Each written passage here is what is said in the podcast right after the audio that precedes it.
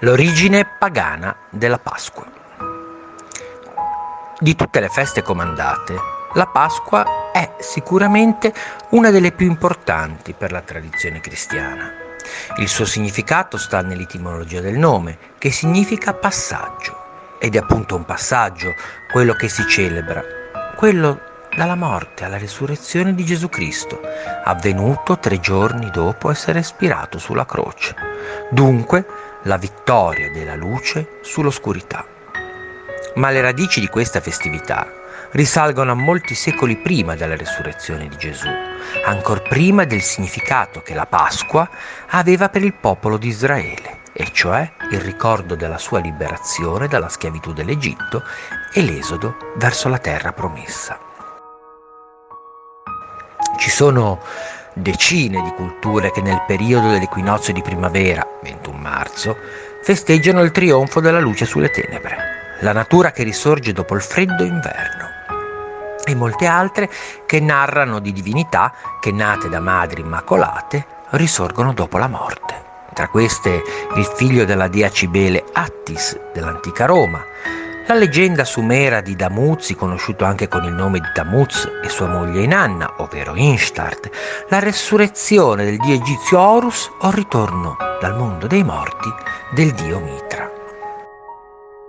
Come detto poc'anzi, non è un caso che le festività pasquali avvengano attorno all'equinozio di primavera. Il fatto che la data sia mobile, cioè sia fissata la prima domenica, dopo la luna piena, dopo l'equinozio di primavera, la dice lunga sul fatto che le culture pagane festeggiavano l'arrivo della primavera.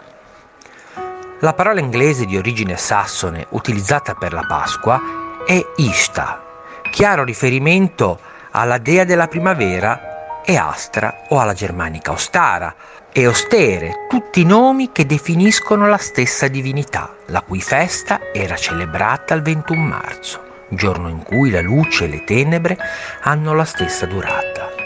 Ostara, dunque, è una portatrice di luce dopo il triste e buio inverno.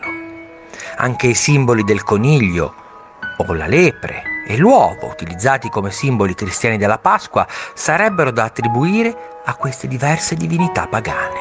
La lepre era un animale caro alla dea Ostara, poiché prolifico, quindi il simbolo di fertilità, la stessa dea veniva spesso raffigurata con la testa di questa creatura.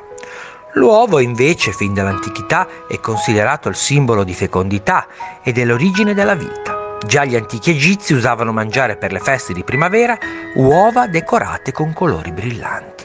Con l'avvento del cristianesimo, l'uovo non è più considerato il simbolo della rinnovata natura, ma diviene simbolo della resurrezione. Così come una nuova vita nasce dallo schiudersi dell'uovo, così Gesù riemerge risorto dal sepolcro. Concludiamo dicendo che forse aveva ragione Israel Zanwil quando diceva gratta gratta al cristiano e troverai il pagano rovinato.